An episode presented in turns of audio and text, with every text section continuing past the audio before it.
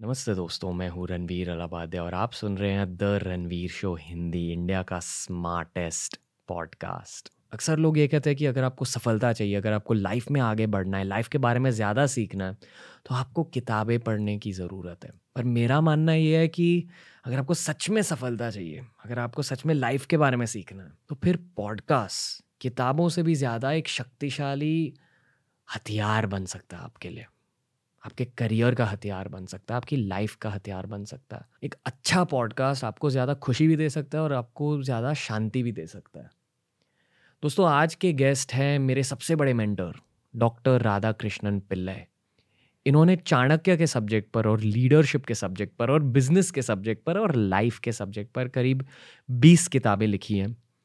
हमारे देश के पीएम हमारे देश के टॉप बिजनेसमैन और हमारे देश के टॉप कॉपोरेट्स इनके पास जाकर इनकी एडवाइस मांगते हैं, इनके टिप्स मांगते हैं।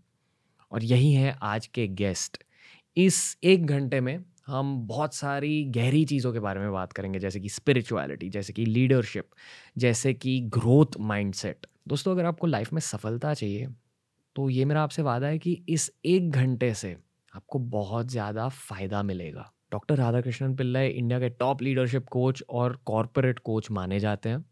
और आज कंप्लीटली फ्री ऑफ़ कॉस्ट आपके लिए है एक मेंटरिंग और एक coaching session thanks to doctor Radhakrishnan Pillai ऐसे ही सुनहरे एपिसोड्स लेकर आएगी बियर बाइसेप्स की टीम रणवीर अलाबादिया की टीम ये है the Ranveer show Hindi episode one featuring doctor Radhakrishnan Pillai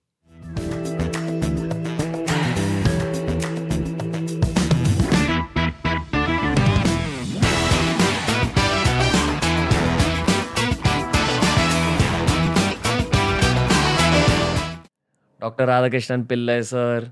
Thank you आप फिर से रणवीर शो पर। हमारे एक्चुअली पहले गेस्ट है हिंदी पॉडकास्ट के। uh, पहले गेस्ट तो हूँ लेकिन ये पहला शो तो नहीं है। हाँ ये मेरे ख्याल से सातवां शो है जो हम कर रहे हैं जी बिल्कुल बिल्कुल ऐसा कहते हैं ना कि कभी कभी अपने ही घर में अपना ही प्रोग्राम करने में अलग ही मज़ा आता है। हाँ सर। तो मैं कहूँगा कि पहला हिंदी शो तो है लेकिन जो भी हमने इंग्लिश किया है वो भी आप देखिएगा। हाँ। लेकिन हिंदी का जो मज़ा है वो तो हिंदी का ही मज़ा है। डेफिनेटली सर सर जब भी मैं आपसे बात करता हूँ मतलब अगर मान लो ये पॉडकास्ट के ऊपर कॉन्वर्सेशन है या कैजुअल कॉन्वर्सेशन में भी मैं हमेशा कुछ ना कुछ सीख के जाता हूँ।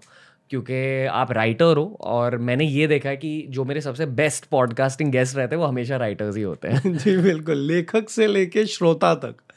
उसका मतलब क्या है? श्रोता का मतलब होता है जो सुनना चाहता है। Okay okay. लेखक वो होता है जिसका लिखाव या फिर जो लिखते हैं वो पढ़ते हैं। सो आजकल क्या हो गया कि रीडरशिप एंड व्यूअरशिप ये दो अलग अलग कैटेगरीज में माना जाता है।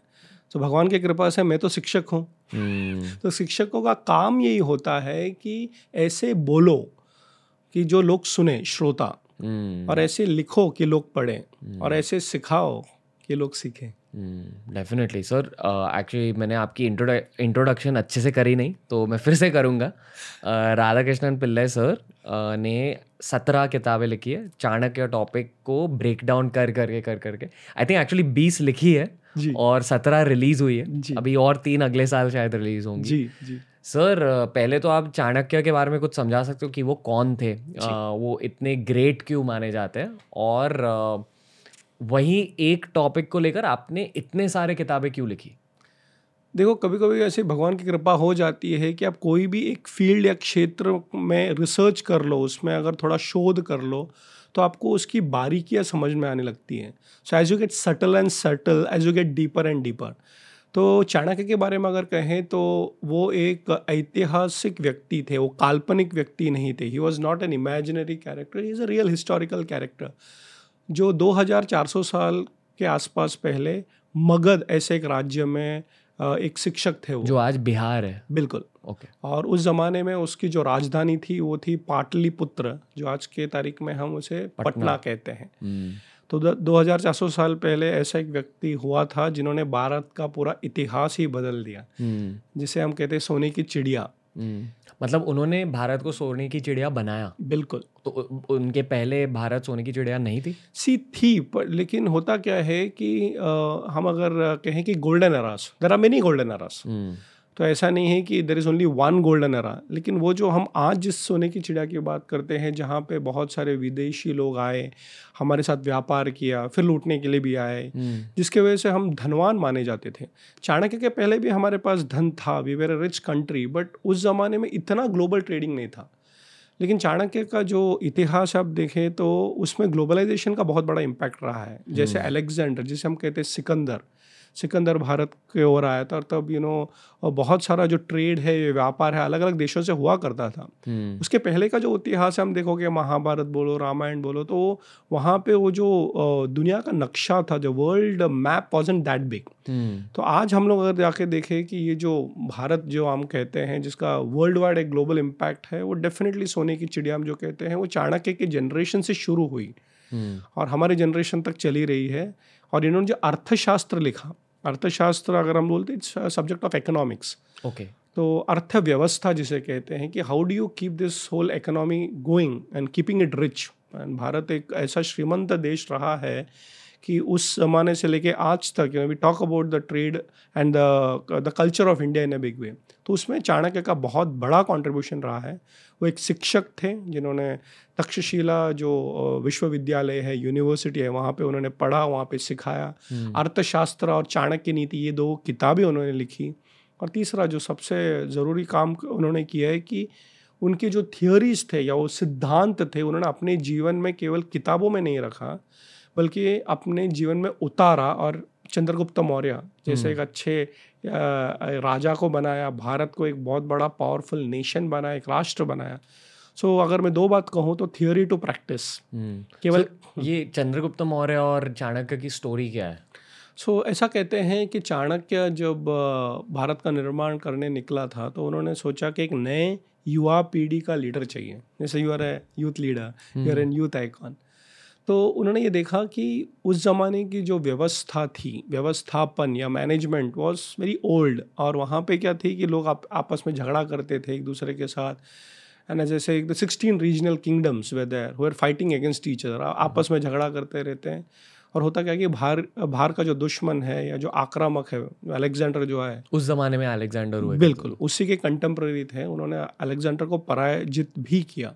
चाणक्य ने चाणक्य ने तो उनकी जो नीति है स्ट्रैटेजी है उसके द्वारा उन्होंने पराजित भी किया। तो उन्होंने ये सोचा कि अगर मुझे एक नया लीडरशिप या फिर एक नया नेता की ज़रूरत है तो मैं क्यों ना यंग जनरेशन को ट्रेन करूँ? हम्म। तो उन्होंने कहते हैं कि बहुत खोजा क्योंकि कैच दम यंग ऐसा एक फार्मूला कहते हैं कि आप मार्केटिंग के फ़ील्ड में भी देखो कि अगर कोई प्रोडक्ट अगर हम पचास या साठ साल के व्यक्ति को बेचे तो उसका जो लाइफ साइकिल होता है it's hardly limited on next ten twenty years मतलब वो प्रोडक्ट आप सिर्फ़ दस बीस साल के लिए बेच सकते हो। लेकिन दैट आप युवा पीढ़ी को टारगेट बिल्कुल। सो hmm. जैसे आप भी ये समझ सकते हैं कि कैच दम यंग तो होता क्या है कि अगर हम किसी यूथ को ट्रेन करें so you have at least thirty forty years more so उसने देखा कि क्यों ना हम कोई एक अच्छे युवक को ढूंढे। और ऐसा कहते हैं कि वो काफ़ी ऑर्डिनरी और एक मामूली परिवार से था।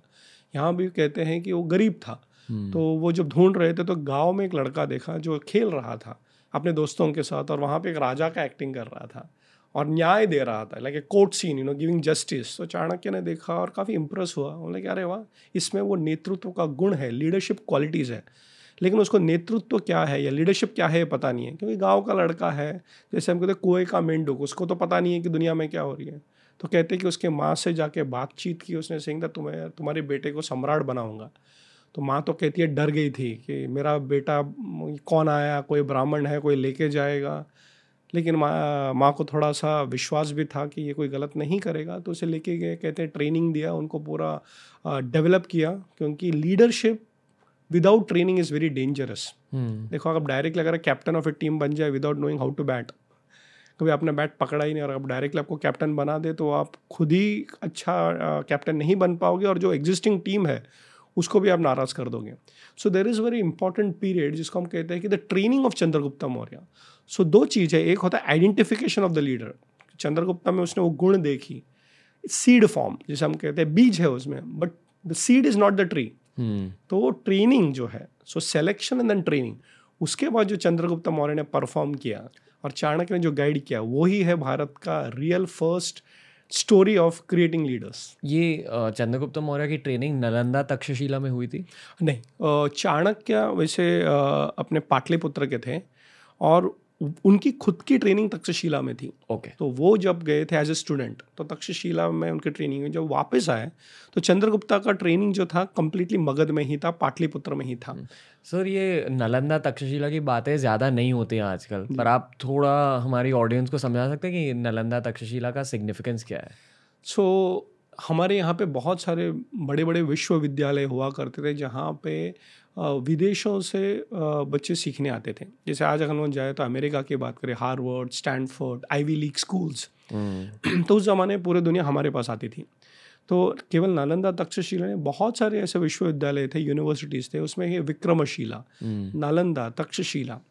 अब आप देखोगे कि शिक्षक की शिक्षा की पद्धति क्या थी? What was the kind of a methodology of teaching तो क्या कहते थे कि वहाँ पे there were experts of various subjects तो जैसे चाणक्य जो थे वो राजनीति के एक्सपर्ट थे। फिर आप समझो कि कोई केमिस्ट्री जिसे हम कहते हैं रसायन शास्त्र या फिर धातु विद्या मेटलर्जी उनके अलग अलग एक्सपर्ट थे उस जमाने के जो ज़रूरी सब्जेक्ट्स थे वो वहाँ सिखाए जाते थे। बिल्कुल। तो वो सीखने के लिए लोग अलग अलग जगह से आते थे। जैसे धनुर्विद्या है उस ज़माने में तो आजकल के जैसे मिसाइल्स नहीं हुआ करते तो जैसे बान और अलग अलग टाइप के जो वेपन्स थे वो सीखने के लिए। तो Nalanda Takshashila were actually the seat of knowledge where various teachers use to come and teach और वहाँ पे जैसे आज मॉडर्न डे यूनिवर्सिटी में रिसर्च करते थे अध्ययन करते थे उसको सिखाते थे शोध करते थे। And they were the benchmarks of the world तो ये है कि नालंदा मेरे ख्याल से बिहार में था। जी बिल्कुल। और तक्षशिला आज के मॉडर्न डे पाकिस्तान में बिल्कुल सही बिल्कुल सही और विक्रमशिला सब बहुत सारे थे लेकिन आज हम देखते हैं तो दो यूनिवर्सिटीज़ के बारे में बात करते हैं वो नालंदा और तक्षशिला। हम्म, So, जिस जब भारत एक ही था तब तो आज वो मॉडर्न डे पाकिस्तान में तक्षशिला है तो नालंदा बिहार में है। हम्म। तो अ, फिर चंद्रगुप्ता का क्या हुआ? चंद्रगुप्ता को राजा बनाया लेकिन चाणक्य ने एक बात और समझ ली कि राजा बनाने से भी काम पूरा नहीं होता क्योंकि राजा को भी मार्गदर्शन लगता है। So even the captain requires a coach hmm, तो उसी तरह राजा के साथ जब राजगुरु उसे मार्गदर्शन देखता है तब एक अच्छा राष्ट्र बनता है हम्म, एक अच्छा राज्य बनता है।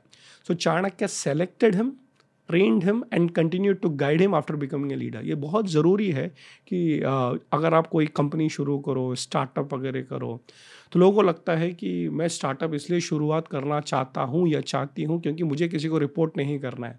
I don't want anybody to boss me याद रखिएगा कि आप भले किसी के अंडर ना काम करते हो, लेकिन भी लीडरशिप जो पोजीशन है, जो जो उसका जो रिक्वायरमेंट है वो ये है कि आपको कोई ना कोई समस्या आएगी तो आप किसके पास जाओगे? हम्म, तो भले चंद्रगुप्ता मौर्य अपने सिंहासन पर बैठ गए चाणक्य ने उसे बिठा दिया लेकिन जब धर्म संकट आता है कि राजनीति में हम क्या करें या क्या ना करें तो आप किसके पास जाओगे?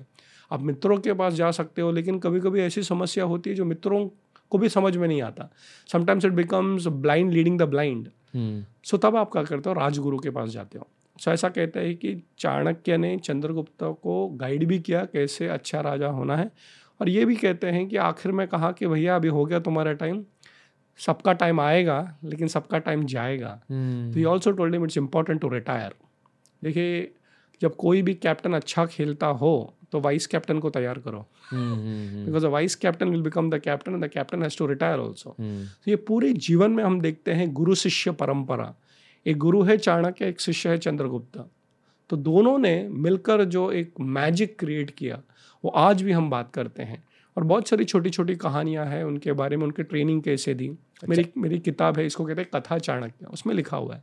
But the training and the guidance is given by Chanakya. ये है दोनों का मेल। तो अ, मतलब इस मिशन में चंद्रगुप्त मौर्य का क्या हाथ था? मतलब ये मैं जानता हूँ कि वो राजा थे बट उन्होंने अपना दिमाग कहाँ लगाया? उन्होंने किस तरह की ग्रोथ हासिल की? उनका क्या कंट्रीब्यूशन uh, था इस गेम में? सो so, दो चीज़ें उनकी। एक तो होता है खुद का जो क्वालिटीज हम बोलते हैं जिनमें गुण होने चाहिए लीडरशिप की। So you has to take decisions so पहला बात जो चाणक्य का अ, जो कंट्रीब्यूशन रहा है वो है कि गाइड करना और चंद्रगुप्ता का कंट्रीब्यूशन करना कि सुनना और सुन के करना। देखिए जब कोई एक आइडिया देता है ओके okay, जैसे गुरु के पास एक आइडिया है एक सिद्धांत एक प्रिंसिपल है ऐसा करो। वो सामने वाला केवल अंधा होके नहीं करना है उसे सोचना है। लाइक फॉर एग्ज़ाम्पल अगर मैं आपको बताऊँ कि ये कीजिएगा तो सिर्फ़ करना फिर आपका दिमाग में कोई यूज़ करने की ज़रूरत नहीं है दिमाग को यूज़ करने की ज़रूरत नहीं है। पर चंद्रगुप्ता आइडिया लेते थे सोचते थे और वो प्रैक्टिकली अप्लाई करते थे। हम्म, उदाहरण के लिए अगर टीचर ने आपको बताया देखो भैया आज ये किताब पढ़ लेना अब ये हो गया गुरु का काम ये कर लेना। लेकिन शिष्य केवल पढ़ता नहीं, वो सोचता है कितना पेजेस है, कितना घंटा लगेगा नोट्स बनाएगा। So that planning is to be done by the shishya. उसी तरह जब राजनीति चाणक्य ने चंद्रगुप्त को सिखाई तो चाणक्य ने सिखाई तो सही, लेकिन चंद्रगुप्त मौर्य को ये भी सोचना है कि मैं प्रैक्टिकली कैसे अप्लाई करूँ? क्योंकि जब आप राजनीति के क्षेत्र में हो तो lot of situations are very practically unseen suddenly आ जाते हैं, क्योंकि राजा जब बैठता है अपने दरबार में, कोई भी आ सकता है राजा दरबार में। हो सकता है कि वो संत भी आ जाए। तो आप संत को कैसे अ, अ, स्वागत करते हो बिठाते हो? और कोई यू नो क्रूर व्यक्ति भी आ जाए हम्म, तो as a say you know कि king has to deal with a saint and a sinner hmm, तो वो तो आपको जो विवेक है विजडम है वो तो लगेगी so the quality of leadership is to distinguish what is right and wrong वो चंद्रगुप्ता में थी। दूसरी बात वो गुरु का सुनते थे। बहुत समय ऐसे हो जाता है बच्चा बड़ा हो जाता है उनको लगता है कि माँ पिताजी की ज़रूरत नहीं है। उसी तरह शिष्य जब बड़े हो जाते हैं वो अपने गुरु को बहुत छोटा मानते हैं। ये अहंकार का लक्षण है। चंद्रगुप्त मौर्य की जीवन में हम देखते हैं कि गुरु को मानते थे और गुरु भी उन्हें मानता था। दूसरा जो एक कॉन्ट्रीब्यूशन है चंद्रगुप्ता का ये रहा है कि उन्होंने केवल गुरु का सुना नहीं, अपना भी किया। जैसे कि अलेक्जेंडर या सिकंदर को पराजित करना, धनानंद को पराजित करना, अपनी एक व्यवस्था ठीक करना। So it's an ideal combination of guidance and practical implementation इसीलिए जब हम कहते हैं अकबर बिरबर की कहानी या फिर तेनाली रामन और कृष्णदेव राया तो जोड़ी है। हम्म, उसी तरह चाणक्य चंद्रगुप्ता की जो जोड़ी है दोनों ने एक दूसरे को सपोर्ट करके जो अपना मिशन है हम्म, लक्ष्य क्या था? भारत का निर्माण। वो साथ में किया। So a good teacher a good student a good king and a good king maker their combination became a success sir लोग कहते हैं कि मतलब जो सबसे बढ़िया टीचर्स होते हैं इस दुनिया में वो लाइफ लॉन्ग लर्नर्स होते हैं मतलब अ, वो हमेशा सीखते ही रहते हैं। जी। टीचर बनने के बाद भी शोहरत दौलत पाने के बाद भी वो सीखते रहते हैं। जी। तो आपको क्या लगता है कि चाणक्य ने अ, वो जैसे जब मतलब मान लो चंद्रगुप्त मौर्य किंग बन गए राजा बन गए उसके बाद चाणक्य ने क्या सीखा? मतलब इनके राजा होने के बाद क्या नई कलाएँ सीखी? सो so, कैसे है कि आज के मॉडर्न डे में भी अगर बात करें आधुनिक युग में भी बात करें technology gets updated very fast जैसे अगर आपने आईफोन 12 आ रहा है हम्म, अगर आपको लगता है आईफोन 10 आते ही you have the latest mobile उनका नेक्स्ट आईफोन 13 या 14 के ऊपर काम चल ही रहा है। So what you think is modern is already outdated so Chanakya ने अपनी राजनीति की जो शिक्षा थी वो तो दे दिया लेकिन वो बोलते कि देखिए ठीक है लेकिन आगे की पीढ़ी क्या? हम्म। So you should not only think about the present you should also think about the future लोग कहते हैं कि चाणक्य ने पाँच हज़ार साल बाद की पीढ़ी के लिए भी सोचा था। बिल्कुल बिल्कुल। तो आप देखिए 2400 साल पहले जो किया था आज भी हम कैसे यूज़ कर रहे हैं। तो चाणक्य ने क्या किया? अपना जो मेन कार्य था कि एक भारत का निर्माण करना उन्होंने तो कर दिया। लेकिन जब चंद्रगुप्ता सिंहासन पर बैठ गए तो वो खुद क्या कर रहे थे? वो खुद जाके अपने गुरुकुल में जाके शोध कर रहे थे रिसर्च कर रहे थे पढ़ाई कर रहे थे। जैसे आपने कहा all teachers have to be learners वो पढ़ाई कर रहे थे और ये सोच रहे थे कि आगे की पीढ़ी को क्या चाहिए। तो नई पीढ़ियों को शिक्षा भी दे रहे थे। हम्म, और ऐसा कहते हैं कि चंद्रगुप्ता मौर्य के बाद उन्होंने अशोक का भी निर्माण किया। Was a grandson so जैसे चंद्रगुप्ता का बेटा था बिंदुसार और बिंदुसार का बेटा था Ashoka. So he was thinking कि आगे की पीढ़ी को क्या और कैसे सिखाना है। एक उदाहरण के लिए बताऊँ कि चंद्रगुप्त के समय में काफ़ी युद्ध की ज़रूरत थी। Because there was lot of military warfare लेकिन अशोक के समय तक उतनी मिलिट्री की ज़रूरत नहीं थी युद्ध की ज़रूरत नहीं वहाँ पे ज़्यादा नीति की ज़रूरत थी स्ट्रैटेजी की। उदाहरण के लिए Chandragupta became the king of India और emperor of India while Ashoka became a global emperor उनकी जो राजधानी कहते हैं कि जापान तक गया था चीन जापान तक अशोक की हाँ और चंद्रगुप्त। तो चंद्रगुप्त ने जो काम किया अशोक ने उसको आगे बढ़ाया। हम्म, तो ऐसा कहते हैं कि उसकी ट्रेनिंग बहुत अलग थी। तो उन्होंने सीखा कि देखो आगे जाके तुम्हें युद्ध नीति में या रणनीति में अव्वल नहीं होना है। तुम्हें स्ट्रैटेजी में अव्वल होना है। तो स्ट्रैटेजी का मतलब क्या? उदाहरण के लिए उन्होंने कहा कि आगे जाके तुम्हें विश्व विजेता बनना है। संस्कृत में इसे कहते हैं विजिगिशु हम्म, जो दुनिया में नंबर वन होना चाहते हैं। केवल भारत में नंबर वन नहीं। हम्म, तो तुम्हें अलग अलग भाषाएँ सीखनी है। तो भाषाएँ? तो उनको उन्होंने कहते हैं कि 24 अलग अलग भाषाएँ सिखाई। Ashoka knew 21 lang twenty four languages and dialects. अभी इसका मूल सिद्धांत क्या है कि what is the logic behind it देखिए आज मैं समझो बॉम्बे में हूँ ओके और बम्बई या हिंदी बात कर रहा हूँ। Let's say if I go to a place like Kerala okay अगर मैं वहाँ पे एक मलयालम में बात करूँ so will that acceptance be more so जैसे लोकल लैंग्वेज में अगर आप बात करो तो you are more accepted as a leader तो उन्होंने ये देखा कि अगर आप अलग अलग भाषाएँ जानोगे तो केवल आप राज्य पे विजेता नहीं बनोगे आप दिलों पे भी राज करोगे। सो इन लोगों ने अभी यहाँ पे ये नहीं बता रहे कि तलवार कैसे चलाना है सामदान दंडवेद कैसे यूज़ करना है रणनीति में। Now is telling Ashoka now you have to learn languages ऐसा कहते कि चाणक्य खुद आफ्टर प्लेसिंग चंद्रगुप्ता मौर्य अलग अलग शोध कर रहे थे। जैसे बहुत कम लोगों को पता है कि one of his favourite subjects was actually chemistry and metallurgy okay so लोग चाणक्य के बारे में कहते हैं कि he is very great strategist statesman राजनीति के बहुत बड़े शिक्षक थे। पर आपको पता है धातु विद्या you know he was the person who actually started the coinage system तो उन्होंने क्या किया जाके एक ऐसा चीज़ का निर्माण किया जो उस समय में नहीं था। सो फॉर एग्ज़ाम्पल आप देखो आज हम जिसे रुपया बोलते हैं या पैसा बोलते हैं उस ज़माने में the unit of measurement was panas तो Chanakya was the first person who codified कि how metals can be use as exchange modes इसको आप थोड़ा ज़्यादा एक्सपैंड कर सकते हो एक उदाहरण के लिए। देखिए आपने बाटर सिस्टम के बारे में सुना होगा। हम्म, पर आप समझा सकते हो लिसनर्स बिल्कुल क्यों नहीं? हाँ। बता सकते हम लोग। जैसे कि अब गाँव में देखोगे कि समझो मैं गेहूँ या फिर वीट का प्रोडक्शन करता हूँ और आप समझो कॉटन का प्रोडक्शन करते हो। आप तो आप बनाते हैं कॉटन और मैं बनाता हूँ गेहूँ। तो हम दोनों खेती में काम करते हैं। तो अगर हम ये कहें कि देखो आप एक किलो का जो गेहूँ है वो ले लीजिए और मुझे एक्सचेंज में एक किलो का कॉटन दे दीजिए। अब आप सच बोलो तो this may not be the right valuation अभी आप बोलो कि दोनों एक एक किलो है शायद मेहनत जो जाता है वो अलग हो सकता है। hmm. अभी मैं अगर एक किलो का आपको गेहूँ दूँ और आप अब सोचिए कि आप सोना बनाते हो कि आप एक किलो का सोना मुझे दो वेट में तो एक ही है hmm. लेकिन वैल्यूएशन इज़ वेरी डिफरेंट तो उन्होंने ऐसा सोचा कि क्या ऐसा चीज़ करें कि दोनों के लिए वो वैल्यूएशन सेम हो। hmm. तो उन्होंने सोचा कि basically you can not just have weight as a measurement you should have valuation as a measurement तो इनके आने से पहले सिर्फ़ बाटर सिस्टम हुआ करता था? बाटर सिस्टम ही था। ओ तो, दुनिया भर दुनिया भर में। hmm. तो धीरे धीरे धीरे उस जमाने से उन्होंने कॉइनेज सिस्टम चालू किया। हाँ थोड़े थोड़े लोग थे जो but it was not very organized तो आ, आप विश्वास नहीं करोगे यू नो ऐसा कहते हैं कि जब भारत में बहुत सारे विदेश आए विदेशी आए व्यापार करने के लिए तो यहाँ से जैसे we had lot of spices जैसे ब्लैक पेपर है काली मिरी कहते हैं जैसे। ऐसा कहते हैं कि यूरोप में बहुत सारे लोग आके यहाँ से लेके गए ओके हम्म। और यूरोप उस ज़माने में था ग्रीक्स उस ज़माने में थे they had come to India तब उस ज़माने में salaries were given in spices okay. पैसों के बदले आप ये दालचीनी ले लो हाँ, काली मिरी ले हाँ, लो हाँ.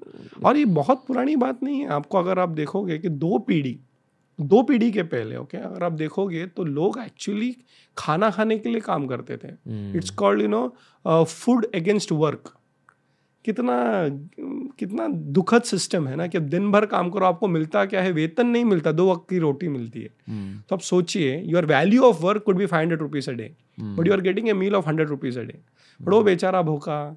उसको तो समझ में नहीं आता। सो बाटर सिस्टम में क्या होता है कि the valuation may not be right so what you do is you agree on a common value वो वैल्यू कौन डिसाइड करता है? क्योंकि मैं तो कहूँगा, मेरा कॉटन का सौ रुपया होना चाहिए, आपके तो मेरा गेहूँ का दो सौ रुपया होना चाहिए। हु डिसाइड्स तो उसका एक वैल्यूएशन का गेम होता है जो आजकल के ज़माने में भी हम स्टॉक मार्केट वैल्यूएशन कहते हैं, या फिर आप देखिए one rupee is equal to almost seventy five eighty dollars who decides? Ulta one dollar equal to 75 हाँ बिल्कुल sorry on the other side of it. I wish that it's the other way around. भारतीय होना hopefully एक दिन होगा। होगा। जब भी नाइनटीन फोर्टी सेवन में भारत को आज़ादी मिली थी तभी one rupee was equal to one dollar अच्छा आप देखिए जैसे आपने सही कहा है कि today eighty rupee almost seventy five eighty rupees to one dollar हमें लगता है you know why is the valuation game but जैसे आपने कहा या मैंने गलती से कहा कि अगर ऐसा हो जाए कि one dollar to eighty rupees और sorry eighty rupees so you see the game can change now so ये वैल्यूएशन का गेम होता है ये चाणक्य ने समझा।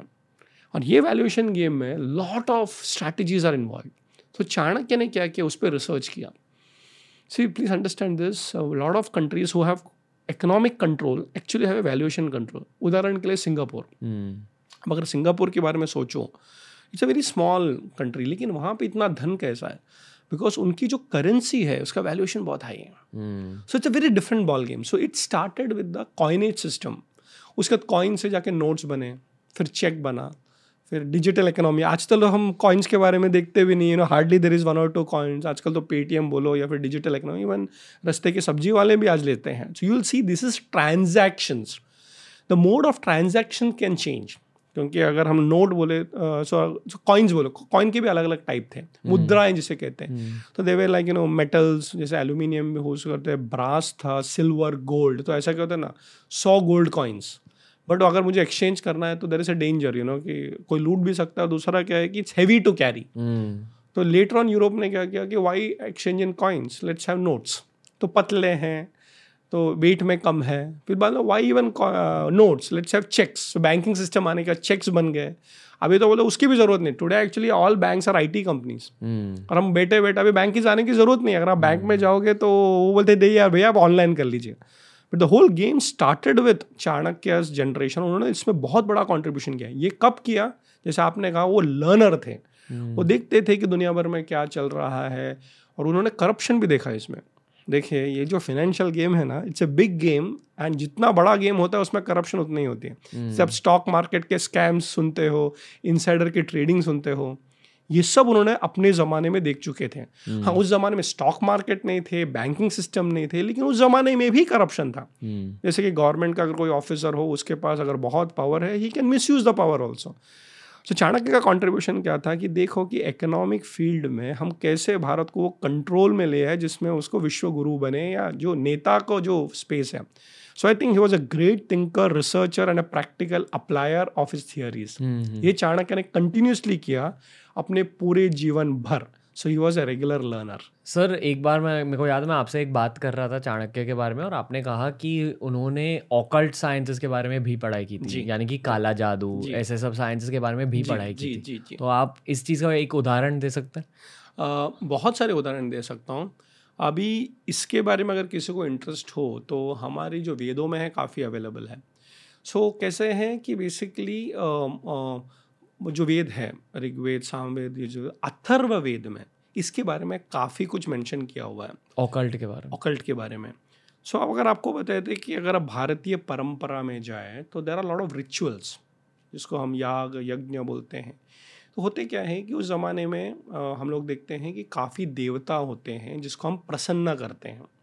जैसे काली माता का पूजा करना या फिर जो कोई तो आप क्या करते हो कि यज्ञ कुंड में अलग अलग उस पर आहुति देते हो and then you get your wish fulfilled एक उदाहरण के लिए आपको और कहें कि पुत्र कामेष्टि यज्ञ जो रामायण में काफ़ी फ़ेमस है। जैसे दशरथ महाराज थे ओके ना उनको बच्चा नहीं था तीन पत्नियाँ थी वो तो क्या करते थे कि चलो उनके गुरु को बुलाते थे बोले चलो हम पुत्र कामेष्टि यज्ञ करेंगे। सो so, मंत्र जाप करते थे उसमें आहुति डालते थे और बाद में वो भगवान प्रकट होते थे और ये लो ये खीर ले लो और अपने बीवी को दे दो बांट लेना एंड देन आपको पुत्र की प्राप्ति होगी। तो इसे कहते हैं कि जो फल चाहिए the result that you want you can do the rituals accordingly अभी चाणक्य के जो फ़ील्ड था उन्होंने देखा कि उन्होंने स्टडी किया। By the also scholar of Atharva Veda उनको बहुत सारे बैक ब्लैक मैजिक ये वो सब आते थे। लेकिन उन्होंने कभी पर्सनल यूज़ के लिए नहीं यूज़ किया। उन्होंने यूज़ किया राजनीति के लिए। जैसे आपको पता है कि युद्ध में अगर जाएँ okay should win over the enemy तो पहले के ज़माने में आप देखोगे, आज भी हम लोग राजपूत वगैरह, उनका जो हिस्ट्री पढ़ते हैं, वो पूरा यज्ञ वगैरह करके फिर वो उनको एक शक्ति मिलती थी, एक बल मिलता था।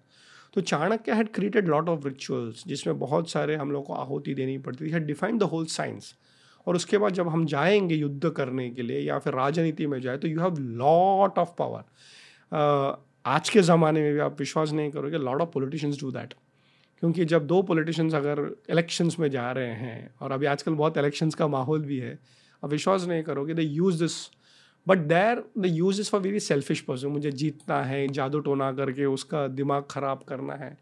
So you to understand one thing black magic हो या जो भी हम रिचुअल्स हैं दिस कैन बी यूज़ और मिस यूज़ चाणक्य ने कभी उसे मिसयूज नहीं किया।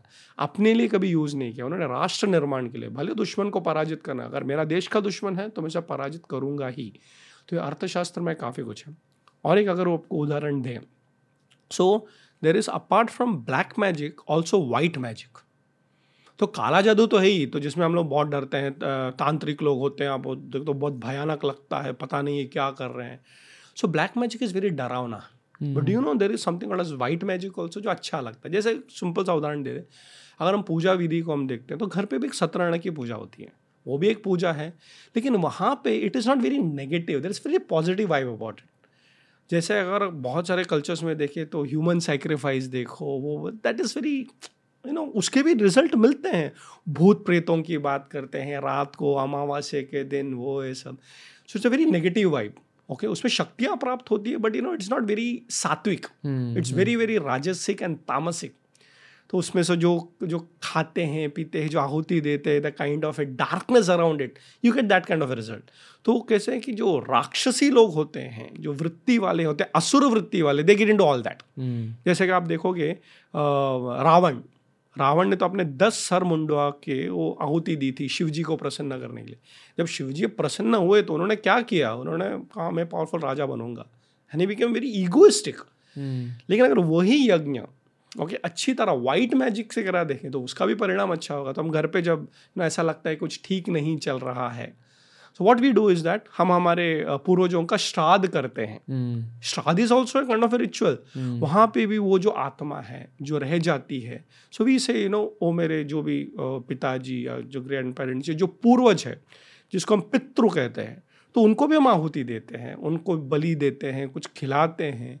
But that is not negative वो से कि ओ आत्मा जो हमारे साथ थी अब आप आगे के मार्ग में चले जाए you be progressive so you do understand one thing black magic is very very you know attractive but you know it's very dangerous also आपको रिज़ल्ट बहुत जल्दी से मिल जाता है। मिल जाते हैं but the danger about it is that you know it it can get in the power game क्यों? मेरे लिए। सर पर चढ़ सकता है बिल्कुल चढ़ता ही है ना आप देखोगे कि you know the kind of negativity it affects your mind also मैं एक्चुअली काफ़ी सारी किताबें पढ़ रहा हूँ ब्लैक मैजिक के बारे में खुद के लिए नहीं बस ऐसे ही मस्ती के लिए।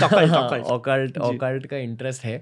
वो बहुत सारे कल्चर्स में पाया जाता है। अफ्रीकन कल्चर में पाया जाता है साउथ अमेरिकन शामनिज्म में पाया जाता है। नेटिव अमेरिकन जो उनका रेड इंडियंस का कल्चर है वहाँ पाया जाता है।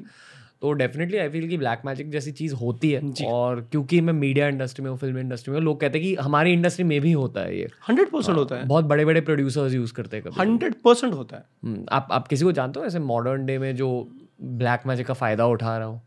जानता तो नहीं हूँ डायरेक्टली बट सुना ज़रूर है। देखो जितना बड़े हो जाते हो ना तो कहीं ना कहीं में अपने इनसिक्योरिटी आ जाती। कि और कोई मेरे से आगे निकल जाएगा ये हम्म। तो जितना बड़े होते हो कहते हैं कि आप स्पिरिचुअल पाथ में जाओ ना तो आपकी इनसिक्योरिटीज खत्म होती है। hmm. लेकिन if you the power game तो देखो आप जब ऑर्डिनरी आदमी होते हो सामान्य व्यक्ति होते हो तो आपके छोटे एस्पिरेशन होते हैं। जब बड़े हो जाते हो तो आप बड़े एस्पिरेशन हो जाते हो। आपको पावर की एक झलक मिल जाती है। और तब अगर आपको अच्छा मार्गदर्शन नहीं मिले you get into the wrong mentor जो आपको बोले ये भी कर लो। आपको पता है अभी आपको एक दूसरा उदाहरण देता हूँ। ऐसा कहते हैं कि हेनरी फोर्ड उन्होंने एक बहुत अच्छा कहा था कि astrology is not a science for the millionaires sorry millions millionaires you know not the millennials astrology is not meant for the uh, millionaires it is meant for those who want to be billionaires. Hmm. तो अगर क्योंकि क्या होता है कि मेरे को अगर वो सही समय में सही मूव करे चल गेट द बिग डील जैसे आप देखोगे कि स्टॉक मार्केट में भी वो कौन सा आय कर रहा हो एक लक फैक्टर होता है। सो चाणक्य ने वो फैक्टर भी यूज़ किया। मतलब वो एस्ट्रोलॉजी भी पढ़ते थे। वो तो एक्चुअली ही वॉज़ ए ज्योतिष। इनफैक्ट उसका मेंशन है अर्थशास्त्र में। Hmm. मैं आपको अगर डायरेक्ट रेफरेंस भी दूँ बुक नंबर वन ऑफ़ अर्थशास्त्र जिसे कहते विद्या समुद्देश। वो कहते हैं राजा को भी ज्योतिष शास्त्र का अध्ययन करना चाहिए। He may not be a ज्योतिषी। But you need to understand what is astrology जैसे आपने हम सबने स्कूल में मैथमेटिक्स सीखा है। इसका मतलब ये नहीं कि हम सब जाके मैथमेटिशियन बने। So you'd be surprise astrology is a science which actually tells you some of the angles which we miss out वो कहते हैं ना कि ये इसका जो काल है या समय है वो अब आएगा। So he was using it in warfare and saying that देखो दुश्मन आ रहा है बट रुको। The season is not right the condition are not right जैसे मॉडर्न डे में बात करें, जब हम लोग फ़ील्ड मार्शल मानिक शाह के बारे में बात करते हैं उसमें Indira Gandhi was a prime minister ने कहा कि जो जो बांग्लादेश वाला प्रॉब्लम उसको समाप्त बोलते नहीं, रुको। थोड़ा तीन, चार छः महीने रुको। In the season changes will go and solve the problem तो उसी तरह आप अगर कोई भी विद्या के बारे में बात हो ब्लैक मैजिक बोलो वाइट मैजिक बोलो एस्ट्रोलॉजी बोलो they have very divine sense इसे अगर हम लोग कहते हैं, अगर हिंदी या संस्कृत का शब्द में यूज़ करें, इसे कहते हैं गुह विद्या। गुह्य विद्या द सीक्रेट नॉलेजेस से पीपल को अगर बोले कि यहाँ पे एक सीक्रेट है तो बच्चे भी मैजिक मैजिक करके आते हैं, लेकिन if you don't have the right understanding you will misuse it और और बहुत लोगों को अंडरस्टैंडिंग मतलब लिए बिना मतलब बिना सीखे, इसको क्रिटिसाइज भी करते हैं कि, यार, ये क्या बात कर रहे हैं ये लोग? पर उन चीज़ों के बारे में उन्होंने पढ़ा भी नहीं अभी तक। पढ़ा भी नहीं है और शायद उनको अच्छे गुरु भी नहीं मिलते हैं। हम्म, देखो किताब पढ़ना जैसे आप ऑलरेडी कर रहे हो it's a very good start but you can not discuss with the किताब ना। हम्म, हम्म, हम्म, saying that it's all good to read books, but you need to have a guru with whom you can discuss the knowledge also. हम्म, तो इसलिए बहुत ज़रूरी है कि कोई भी विद्या हो जैसे योगा है या फिर स्विमिंग है फॉर दैट मैटर अगर आप तैरना जानते हो कितना भी किताब पढ़ लो आपको तैरने वाले पानी में तो उतरना पड़ेगा। हम्म, that time requires a real guide hmm, इसलिए कहते हैं कोई भी विद्या हो उसके लिए आपको उसकी गुरु भी लगते हैं। वरना आपका ट्रैक अगर गलत हो जाए you can misuse it also hmm, so you are right कि ये जो सारे विद्याएँ आज भी यूज़ होते हैं हर इंडस्ट्री में यूज़ होते हैं और जितना पावरफुल हो उतना ज़्यादा मिसयूज भी हो सकते हैं। इस विद्या की मैं एक छोटी सी झलक दे देता हूँ मेरे स्पिरिचुअल रीडिंग से। तो लोग कहते हैं कि जैसे स्टोनेज में हम बंदर हुए करते थे और अभी हम मनुष्य बन गए तो वो एक एवोल्यूशन का प्रोसेस हुआ पर लोगों को ये लगता है कि मनुष्य बनकर इसके बाद कुछ भी मतलब है नहीं। मतलब इसके बाद एवोल्यूशनरी बात पर कुछ है नहीं पर ये सच नहीं है। जी। हमें बिलियंस ऑफ़ इयर्स लगे यहाँ तक पहुँचने के लिए और अभी भी हमारे दिमाग हमारी बॉडीज इवॉल्व होते जाएँगे। यस तो लोग कहते हैं कि अगले स्टेज में हमारी फैकल्टीज खुल जाएँगी। इसका मतलब है कि हमारे आसपास पॉजिटिव एनर्जीज भी है नेगेटिव एनर्जीज भी है और कोई कोई लोग उन एनर्जीज को सेंस कर सकते हैं। जो लोग स्पिरिचुअलिटी पढ़ते हैं जो लोग मेडिटेट करते हैं रेगुलरली उन्हें वो एनर्जी सेंस होने लगते हैं। पर हमारे आसपास ही वो नेगेटिव और पॉजिटिव एनर्जीज हैं और ब्लैक मैजिक या काला जादू उन नेगेटिव एनर्जीज का फ़ायदा उठाता है। दोनों एनर्जीज में पावर है पर काला जादू के प्रैक्टिशनर उन नेगेटिव एनर्जीज का फ़ायदा उठाता है। बिल्कुल सही। आपने इस चीज़ के बारे में पढ़ा? हाँ, तो इसे कहते हैं इंट्यूशन हाँ। तो इंट्यूटिव नॉलेज जो होता है ये डेवलप होता है जब अंदर से आप हम्म। और और ये जय शेट्टी विशेन लाखियानी जैसे बड़े बड़े इन्फ्लुएंसर्स इस चीज़ के बारे में बात करते हैं कि इंटुएशन का फ़ायदा उठाकर यस आप अपने आसपास के पॉजिटिव और नेगेटिव एनर्जीज को कैसे यूज़ कर सकते हैं। और ये हमारे शास्त्रों में बहुत गहराइयों में लिखा हुआ है। इंटुएशन को संस्कृत में क्या कहते अ, अनुमान प्रमाण। ओके सो अनुमान is intuition I give a simple example धुआँ देख के समझ में आता है कि आग लगी है। हम्म, आप आप देखिए कहीं पर ड्राइविंग करके जा रहे हो एक बहुत बड़ा पहाड़ दिख रहा है लंबा और वहाँ पे धुआँ है। अभी आपको पता है कि धुआँ सिर्फ़ दिखता है आग नहीं दिखता है लेकिन कहीं ना कहीं आग होगा तब धुआँ है। हम्म, तो इंट्यूशन वो होता है कि जो देख के आपको पता चल जाता है कि कुछ और है जो दिखता नहीं लेकिन जो देख सकता है इज़ गॉट इंट्यूटिव पावर मतलब मान लो आप किसी रूम में अगर आपको थोड़ी फीलिंग आ गई कि नहीं यहाँ कुछ सही नहीं है या हाँ। कुछ गलत है वो आपकी इंट्यूशन होती है। नहीं वो इंट्यूशन नहीं होती। फिर? वो सेंस होती है। Intuition is to tell perfectly एक धुआँ देख के कुछ तो हो सकता है नहीं। धुआँ देख के आग हो सकता है स्पेसिफिक ओके सो यहाँ पे अगर आए और अगर कहते हैं कुछ तो सही नहीं है दैट्स अ सेंस की कुछ सही नहीं six sense six sense is that but intuition is one step to specifically tell कि। यहाँ पे ठीक नहीं है शायद वहाँ पे कोई पर्दे के पीछे कोई मरा पड़ा है। या तो फिर वहाँ पे चूहा मरा पड़ा है। हम्म, हाँ इंट्यूशन की वजह से मतलब लोग कहते हैं कि यहाँ इस चीज़ को अजना चक्र बोलते हैं तो आपके बॉडी के छह चक्र होते हैं बॉडी के अंदर एक चक्र होता है बॉडी के बाहर। एग्जैक्टली और और हर चक्र एक आपके की ऑर्गन के साथ मैच होता है। बिल्कुल। जैसे कि आपका बेस चक्र आपके सेक्स सेक्स सेक्स. ऑर्गन्स के साथ मैच Yes, होता है। yes. आपका फिर आई थिंक पीस का चक्र Yes. पेट के साथ मैच Yes. होता है। उसी तरह आपका अजना चक्र आपका मेड्यूला ओब्लोंगेटा Yes. और आपका एक यहाँ एक ग्लैंड रहता है पीनियल ग्लैंड के साथ जी, मैच जी जी। जितना आप वो पीनियल ग्लैंड और मेड्यूला ओब्लोंगाटा को अंदर से एक्सरसाइज करेंगे उतना ही ज़्यादा आपका इंटुएशन बढ़ जाएगा उतना ही ज़्यादा आपके अजना चक्र की स्ट्रेंथ बढ़ जाएगी और उतनी ही अच्छी आपकी इंटुएशन हो जाएगी। एब्सोल्युटली करेक्ट तो जैसे वो जो आपने चक्र की बात की जो सात चक्र है the moment you go to the seventh chakra everything opens out body के बाहर होता है। बिल्कुल। हम्म, जैसे लोग कहते हैं हेलो. हेलो जो रहता है वो सेवन चक्र होता है। तो ये ये and the good news is that सबसे अच्छी बात ये है कि आप ये डेवलप कर सकते हो। हम्म, ये ऐसे नहीं कि पुराने ज़माने के ऋषि मुनियों के पास है हमारे पास नहीं है। No you can develop but हमारा प्रॉब्लम क्या है कि हमको उसकी प्रैक्टिसिंग नहीं आती। उसकी प्रैक्टिस क्या होती है? मेडिटेशन तो meditation absolutely and meditation with the right guru and his guidance क्योंकि ये चक्र आपके अगर जो कहते हैं कि स्पाइनल कॉर्ड कुंडलिनी शक्ति बोलते हैं अगर वो वो अगर ऊपर तक चले जाए बट वो अच्छे काम के लिए भी अगेन मिस यूज़ सकते हैं बुरे काम के लिए। So it also depends on the guru kundalini के बारे में लोग कहते हैं कि मतलब कुंडलिनी आपके बेस ऑफ़ बॉडी में इट्स अ कॉइल्ड सरपेंट हाँ एक पूल ऑफ़ एनर्जी जैसे रहता है। यस यस और सदगुरु जी ये कहते हैं कि वो बिल्कुल एक न्यूक्लियर रिएक्टर की तरह Yes. काम करता है। मतलब एक न्यूक्लियर एक्सप्लोजन भी हो सकती है एटम बॉम्ब की तरह एक्सप्लोजन भी हो सकती है या आप अच्छे से न्यूक्लियर पावर भी दे सकते हो अपने बॉडी को अपने अजना चक्र को। करेक्ट करेक्ट तो सर हम इंटुएशन के बारे में बात कर रहे थे। बेसिकली अगर आपकी इंटुएशन बहुत ज़्यादा अच्छी हो गई। तो किसी भी सिचुएशन में जाने से पहले वो बिज़नेस मीटिंग भी हो सकती है वो कोई एग्ज़ाम भी हो सकता है वो कोई कोई भी सिचुएशन हो सकती है। आपको थोड़ा पता होता है कि हाँ ये सिचुएशन में ऐसे ऐसे होने वाला है।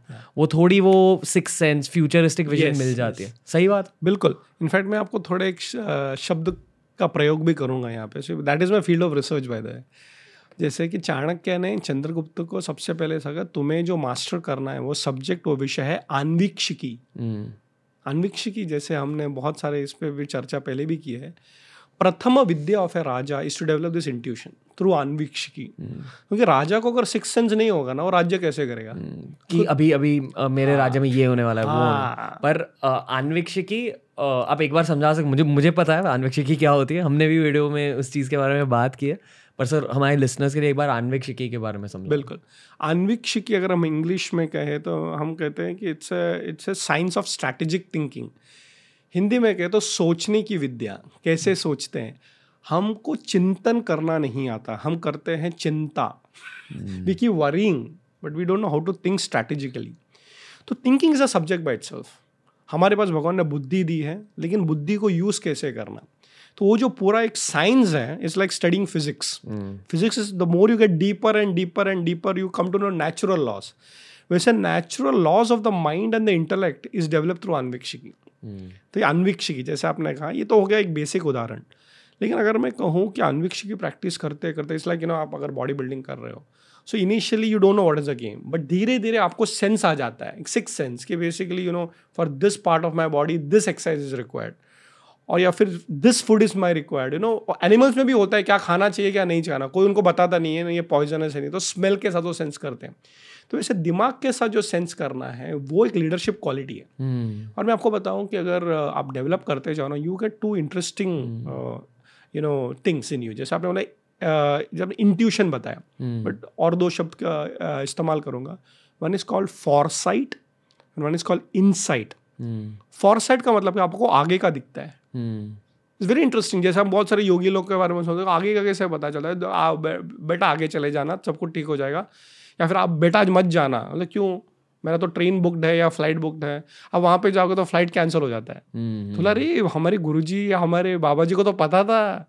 तो sitting over here he can tell you what is going to happen तो उसको फॉरसाइड बोलते हैं। इनसाइड मतलब अंदर की बात। सर आप कितने सालों से मेडिटेट कर रहे हो वैसे? मेरे तो तीस साल के ऊपर हो गए। मेडिटेट करते मेडिटेट करते हैं। अभी मतलब तीस साल बाद आपको ये लगता है कि आपकी भी इंटुएशन बहुत स्ट्रांग है इनसाइट स्ट्रांग है? हाँ तो ये हो रहा है और पहले से ज़्यादा हो रहा है। आजकल? आजकल नहीं पहले से I can see it you know but thing is that you know I don't get attracted by that any more अरे मेरा इंट्यूशन बढ़ गया। मेरे लिए meditation is seeing I am not reacting like that क्योंकि देखो कोई भी होता है तो reaction is a normal thing you know लेकिन आज मेरा मन शांत है। Hmm, hmm, I don't have much expectation my desires are less आज अगर मैं कहूँ तो I am India's number one business writer hmm, आज एक टीचिंग फ़ील्ड में आप देखो एक यूनिवर्सिटी में देखो इतना सब इतना सब अचीवमेंट किया है।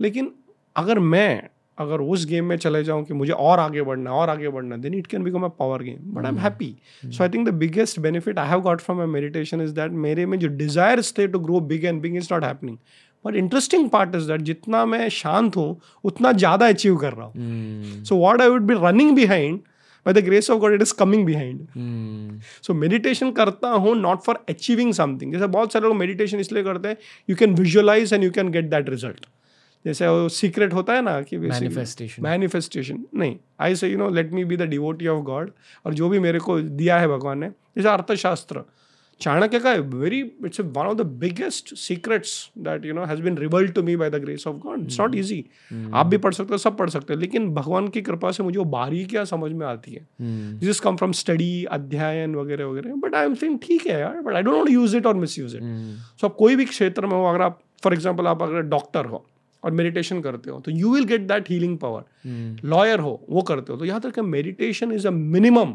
before practising anything मतलब आपको उस फ़ील्ड में अगर आगे जाना है मेडिटेशन आपकी कुछ सहायता करेगा वो आपका बेस रहेगा हम्म। कुछ नहीं वही आपको आगे ले जाएगा। सो फिर meditator you will be successful in every field मैं कुछ उदाहरण बताता हूँ कि इवन अब अमेरिका में देखो बहुत सारे जो बड़े बड़े बिजनेसमैन हैं देर ऑल मेडिटेटर्स बिजनेसमैन सब मेडिटेट कर रहा है इसलिए वो आगे जा पा रहे हैं ना। से देखो जो मेडिटेशन नहीं करता और जो मेडिटेशन करता है उसमें बहुत फ़र्क होता है। हाँ एक होता है जो पूरा मेडिटेशन करता है आत्मज्ञान के लिए। No no no you should practise meditation even for your professional benefits but remember one thing without a spiritual base if you do anything then you will just get in the power game get in the service game लोगों की सेवा के लिए आप meditation करते हो तो भगवान आपको बहुत पावर्स देगा। Meditation hmm. को लेकर और इंटुइशन को लेकर मैं एक साइंटिफिक चीज़ कहना चाहता हूँ। पहले तो मेडिटेशन की वजह से आपके दिमाग के अलग अलग हिस्से थोड़े से स्ट्रांग हो जाते हैं अलग अलग हिस्से। अमिगडला करके एक बहुत नेगेटिव हिस्सा है जहाँ आपका गुस्सा प्रोसेस होता है दुख प्रोसेस होता है वो एक्चुअली साइज़ में छोटा हो जाता है मेडिटेशन की वजह से। तो ये उसकी साइंटिफिक एक आउटलुक है। और एक और राइटर है युवाल नो हरारी मैं आजकल उनकी बहुत किताबें पढ़ रहा हूँ। नोबेल लॉरेट है? हाँ वही सेम और और बहुत बहुत बढ़िया चीज़ें लिखते हैं अपने बुक में। तो उनकी एक बुक में उन्होंने उनके अकॉर्डिंग इंटुइशन शब्द का मीनिंग समझाया तो बेसिकली उन्होंने ये कहा है कि देखो वो भी खुद मेडिटेट करते हैं वो विपाशना के बहुत बड़े प्रैक्टिशनर है सालों से। तो वो भी मेडिटेशन में बहुत ज़्यादा बिलीव करते हैं। पर वो कहते हैं कि इंटुएशन का जो वो पहला स्टेज है उसका मतलब क्या है? उसका ये मतलब है कि अगर मान लो आपने अ, अपने इंटुइशन पर काम किया आपने मेडिटेट किया और आपकी इंटुइशन बढ़ गई इसका क्या मतलब है? इसका ये मतलब है कि आपका दिमाग और तेज़ी से काम कर रहा है। यस मतलब क्या? मान लो मैं राधा सर से बात कर रहा हूँ और मुझे ये जानना कि राधा सर अभी नेक्स्ट क्या बोलना चाहते हैं। तो जो भी राधा सर के फेशियल एक्सप्रेशन है वो कितना ब्लिंक कर रहे हैं उन क्या उनके चेहरे पर एक छोटी सी वो मुस्कान दिख रही है? क्या उनकी बॉडी लैंग्वेज थोड़ी सी अलग है? या आपकी ब्रेन सबकॉन्शियसली पिकअप करती है? मतलब मैं आपके आँखों में देख रहा हूँ पर मेरा दिमाग एक्चुअली ये सब छोटी छोटी छोटी चीज़ों को पढ़ता पढ़ता रहेगा एट अ सबकॉन्शियस लेवल जी जी। मान लो आपने इंटुइशन पर काम किया आपने दिमाग की तेज़ी बढ़ा दी। जी। आपने दिमाग की स्ट्रेंथ बढ़ा दी। और आपकी इंट्यूशन बढ़ गई तो आपको ये छोटी छोटी चीज़ें और दिखने लगेंगी।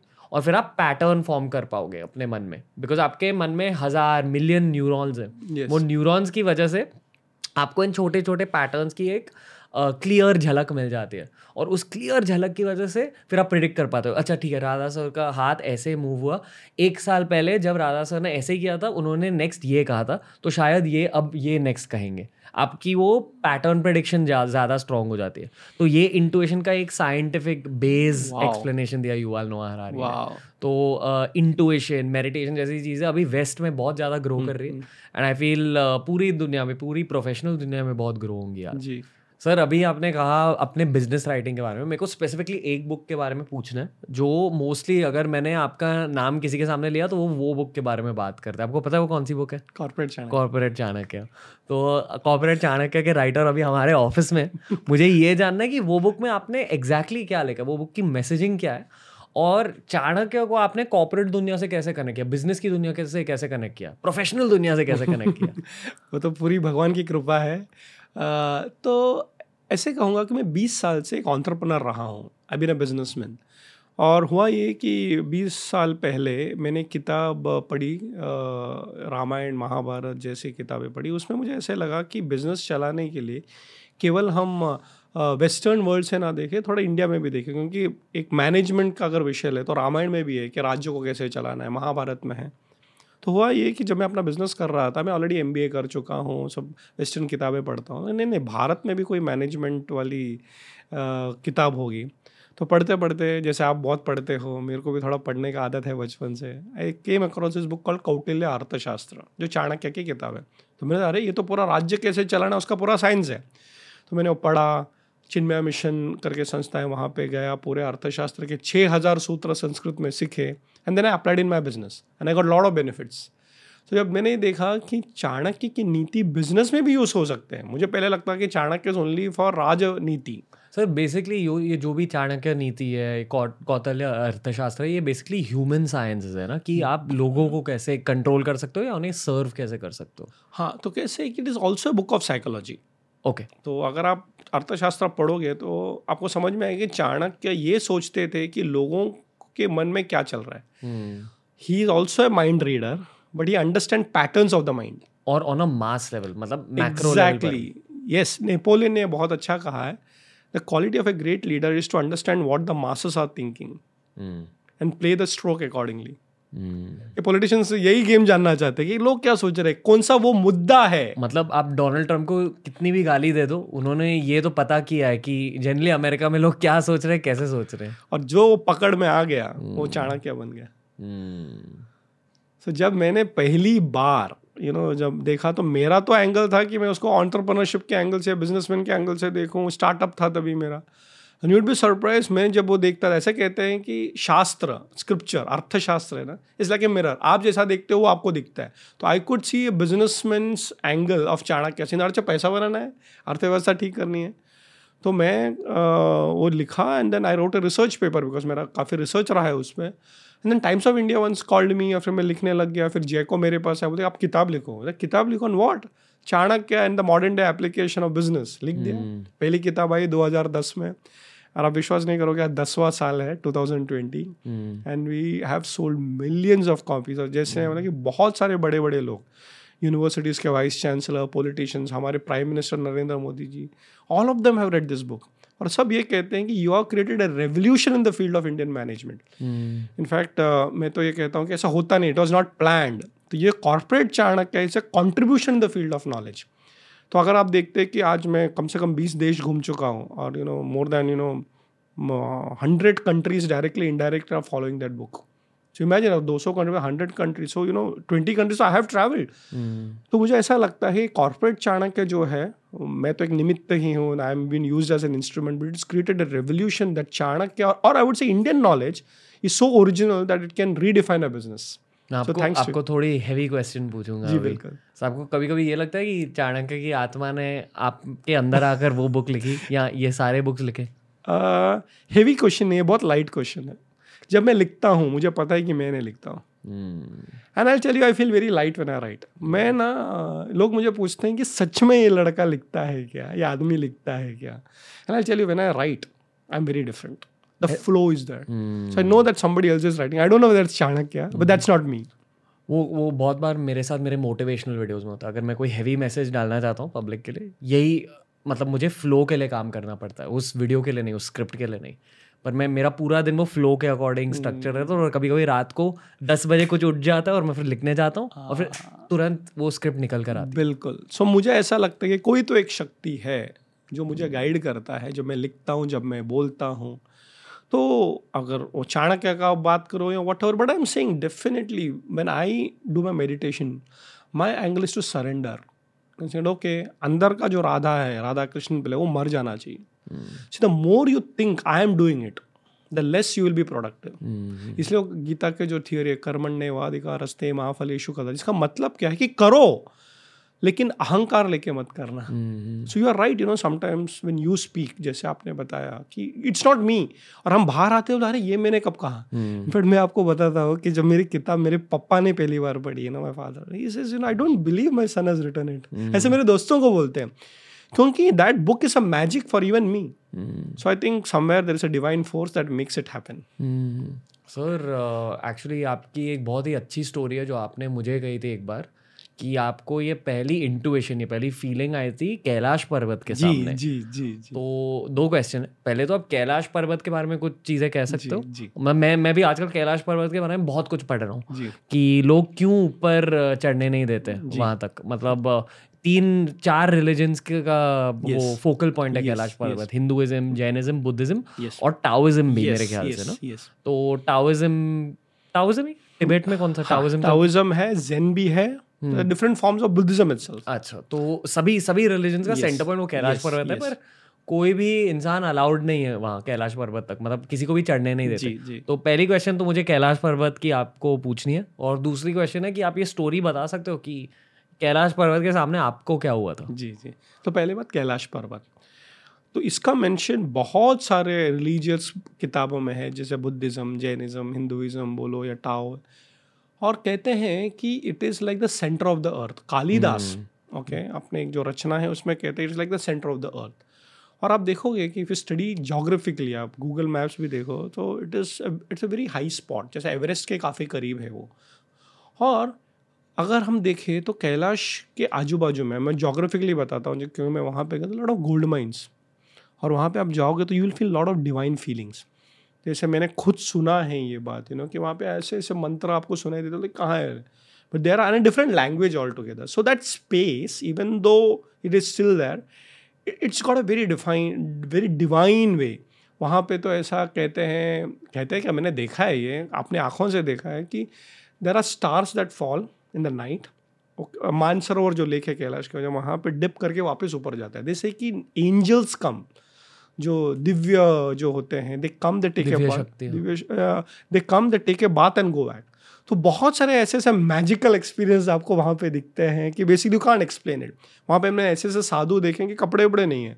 इतना माइनस ट्वेंटी डिग्रीज में भी वो बैठ के यू नो अपना ध्यान करते थे। So that space is very different अब आपको सेकंड जो आपने बोला कि मेरा क्या अनुभव रहा है कैलाश के साथ? So everybody should go to Kailash Mansar उसका रीज़न ऐसा है कि ऐसा कहते हैं कि it is a place not in earth and not in heaven it is in between अगर आपको स्वर्गलोक में जाना है तो ये देह के साथ जा नहीं सकते। और अर्थ में ये देह ही लगता है। But you can go to Kailash and come back in the same body so it's somewhere in between ऐसा माना जाता है। But you to feel it तो आपको जा, जाएँगे तो आपको पता चलेगा। मेरा अनुभव ऐसा रहा है कि मेरी कंपनी है जो 20 साल पहले मैंने कहा था, जो शुरू की थी as an entrepreneur called Atmadarshan spiritual tourism तो मैं खुद गया हूँ और भगवान की कृपा से हज़ारों लोगों को भेजा हूँ। एंड हैव डन कैलाश यात्रा more than three two four times तो पहली बार जब मैं गया तो मेरे मन में तो कुछ इच्छा नहीं थी बट वो कहते हैं कि in that space the thought that comes to you उस बैकग्राउंड में इट्स नॉट यूअर्स तो मैंने जब पहला कैलाश को देखा I can still visualise it you know कि बेसिक जैसे ही उन्हें पर्वत को देखा, मेरे मन में एक विचार आया। I don't know why it's says अपना पूरा जीवन अर्थशास्त्र को समर्पित कर देना।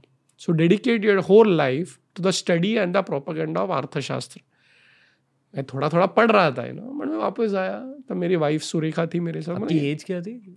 This was around thirty. Thirty हाँ थर्टी के आसपास होगी थर्टी थर्टी फाइव के आसपास।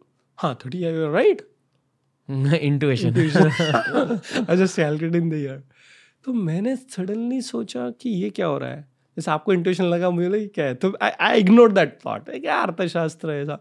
But my wife was in that trip Surekha. तो मैंने सुरेखा को तो बताया कि सुरेखा, ऐसा विचार आ रहा है मेरे मन में कि I should dedicate my life to Arthashastra. बोला, क्या?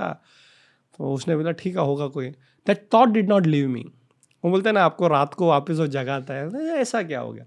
But then I realise one thing that was a direction जैसे कभी ना कभी वो क्लिक हो जाता है। तो मेरे लिए आई बीन फॉर्चुनेट दैट वो विचार ऐसे जगह में आया and the reality is this और कुछ आता भी नहीं है। एक चाणक्य और एक अर्थशास्त्र बीस बुक लिख दी है उस चीज़ को लेकर। इसीलिए कहता हूँ भगवान की कृपा है और शिव जी का आशीर्वाद है। हम्म। सर जैसे आपने कहा कि आपका आपकी एक स्पिरिचुअल टूरिज़्म yes. की स्टार्टअप थी। Yes. तो अगर स्पिरिचुअल टूरिज़्म की बात की जाए कैलाश पर्वत के अलावा कौन सी ऐसी जगह है इंडिया में जो बहुत ज़्यादा स्पेशल है स्पिरिचुअली स्पेशल है? आपके अकॉर्डिंग बहुत सारे हैं। See India itself is a spiritual land लेकिन there are some touch points okay जैसा कैलाश मानसरोवर आपने वो भारत का ही अंग था। अभी no technically it's in Tibet but reality is that is a part of India फिर हम कहते हैं चार धाम ओके जैसे आपने Badrinath okay then we have you know Kedarnath, Gangotri, Yamunotri very spiritual फिर अगर हम ऑल इंडिया ले तो there are some twelve points of Shiv ji called Jyotirlinga so Jyotirlinga जो है भीमा शंकर से लेके यू नो रामेश्वरम से लेके तो this are all you know Shiv ji के एक्चुअल इतने पुराने पुराने वहाँ पे स्थान है। तो बारह ज्योतिर्लिंग फिर कहते हैं Shaktipeeth. There all you know दो शिव जी के पार्वती जी के जो अंग ऐसे कहते हैं जब ये उनको काट के डाला गया था यज्ञ में। सो so, वो है। But I tell you something there are lot of other spots also जिसे कहते हैं धाम। जैसे हम देखें Prayagraj so there are lot of river जैसे नासिक है कुंभ मेला होता है जहाँ पे या फिर प्रयागराज में होता है। So I would say you know अगर मैं आपको कहूँ ये रूम है बराबर है I want to charge my mobile तो आप बोलेगे वो स्पॉट देखना। But you know there could be multiple spots in one room for charging also so India में हम ये जो स्पिरिचुअल स्पॉट्स हैं जहाँ पे आपको वाइब्स दिखते हैं फील होते हैं okay you can't explain but they are there so there are majorly three four points एक तो जो शक्तिपीठ है यू नो जो ज्योतिर्लिंग है, वहाँ पे आप देखो महाकालेश्वर। उज्जैन में अगर आप जाओ या फिर अपना जो अगर आप केदारनाथ जाओ या रामेश्वरम जाओ तो आर वेरी पावरफुल स्पॉट वहाँ पे बहुत सारे यज्ञ करते हैं, वो करते हैं और इच्छा पूरी होती है। So this are the first thing तो this are also charging points देवी के साथ है। But I give one interesting thing also कि wherever there is a living saint that also becomes a spiritual point जैसे आप महाराष्ट्र में देखो there is a place called as Shirdi Shirdi के साई बाबा, वो कौन थे किसको पता नहीं, उनके माँ बाप भी थे कौन थे पता नहीं, वो कहाँ थे पता नहीं है।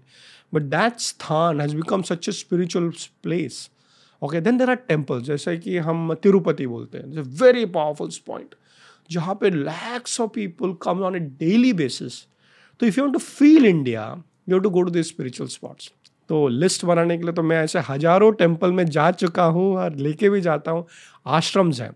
So what am saying is that जहाँ पे भी लोग ध्यान करते हैं मेडिटेशन करते हैं भगवान का नाम लेते हैं that itself is a spiritual point the charging points मैं एक आखिरी बात बताऊँगा कि इंस्टेड ऑफ़ लुकिंग आउट आप अपने अंदर को एक स्पिरिचुअल स्पॉट बना लो।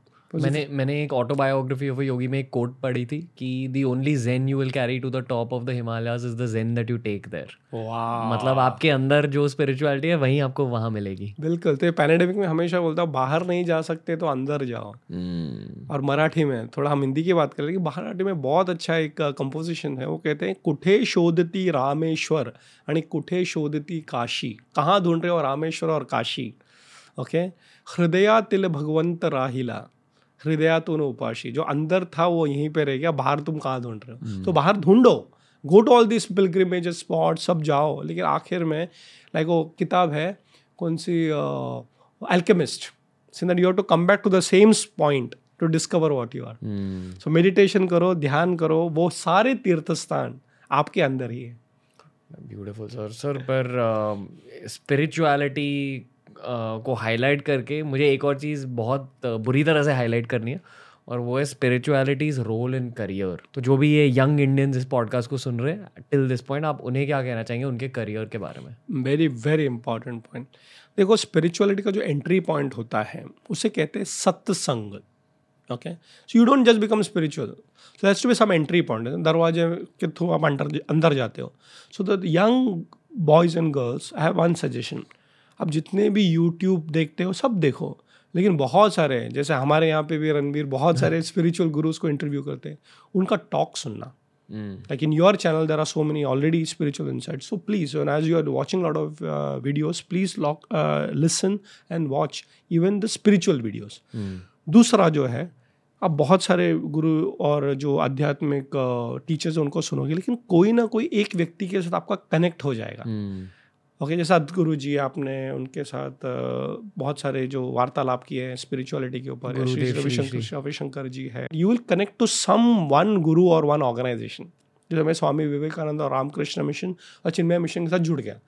तो मैं कहता हूँ फिर यंग बॉय और a girl get connected to one organisation और one guru ideally living guru उसके बाद क्या आपको मार्गदर्शन मिल जाएगा। Like I been connected with Chinmaya Mission as a youth second thing about career okay देखो करियर क्या होता है कि basically you have to be productive ऐसा नहीं कि आपको जॉब मिल गया। जॉब मिलना इज़ द फ़र्स्ट स्टेप लेकिन आपको जॉब काम करके you have to also give the output उसके लिए you should have a mind of a spiritual person वो कैसे है? जैसे कि अगर आप स्क्रिप्चर पढ़ो भगवत गीता बोलो या जो भी है उसमें आपको बताया जाता है how to keep your mind focused see अपना सबसे बड़ा प्रॉब्लम क्या होता है when you working you are not focused on the work concentration नहीं है. सो so, मैं यूथ को ये कहूँगा कि do meditation and it will help your career जैसे हम देखते हैं आप मेडिटेशन करते हैं तो माइंड इज़ वेरी फोकस और आजकल की जनरेशन जो है it is only mind work पहले जैसा नहीं है कि फैक्ट्री में जाके काम करो आप चौबीस घंटा काम करते हो। Today you pick up a mobile and a gadget it's your office तो याद रखिएगा लेकिन before you use the gadget your mind should be calm and quiet मैं आपको एक अपना खुद का उदाहरण बताता हूँ। आई एम ए टेक्नोलॉजी का मैं दिन में कम से कम कम से कम 2000 व्हाट्सअप खुद मैसेज करता हूँ एंड कम से कम 300 ईमेल खुद रिप्लाई करता हूँ। But you know what the gadget is under my control I am not under the control of the gadget because I started realising one thing that वो माइंड गेम है.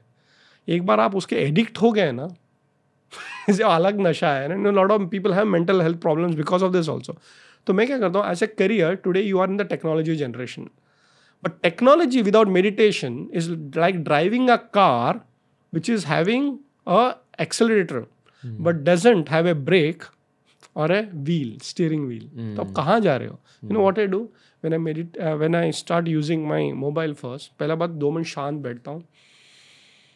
प्राणायाम करता हूँ दो सेकंड के लिए या दो मिनट के लिए and then I tell myself now I am going to clear all my WhatsApp so पहले पूरा व्हाट्सअप क्लियर करता हूँ बिकॉज़ व्हाट्सअप में पॉपअप हो गया कि ईमेल आ गया something I don't look at it because I am not control of my mind I not be able to clear my WhatsApp second thing when I go and clear my emails no WhatsApp see what what is happening is अपने career में भी the too much of multitasking see for example ये ये ये simultaneous नहीं करो मैं बोला do one thing at a time and finish off तो आपको पच्चीस चीज़ करनी है धीरे धीरे धीरे धीरे करने से अच्छा एक चीज़ करो दूसरा चीज़ करो यूल बी सरप्राइज़ मैं 200 से ज़्यादा प्रोजेक्ट्स हैंडल करता हूँ। हम्म। जैसे आज आप यहाँ पे स्टूडियो में है आगे जा रहा हूँ आगे जा रहा हूँ सुबह भी तीन चार मीटिंग्स खत्म कर दिया। How did I achieve this success in my career इतने किताबें लिखता हूँ इतने बातें करता हूँ वो करता हूँ बिज़नेस चलाता हूँ एकेडमिक्स चलाता हूँ रिसर्च करता हूँ। लोग बोलते हैं कैसे? Meditation if I am a successful person in my career also the reason is meditation वो आपकी फाइनल मैसेज होगी यूथ के लिए। मेडिटेशन हैबिट एक स्टार्ट करो। रणवीर को फॉलो करो। अरे नहीं thank you thank you Radha Krishnan Pillai sir मैं आपको कितनी भी बार थैंक यू कह दूँगा कम है according to me but genuinely sir thank you one more great conversation बहुत मज़ा आ गया. Thank you sir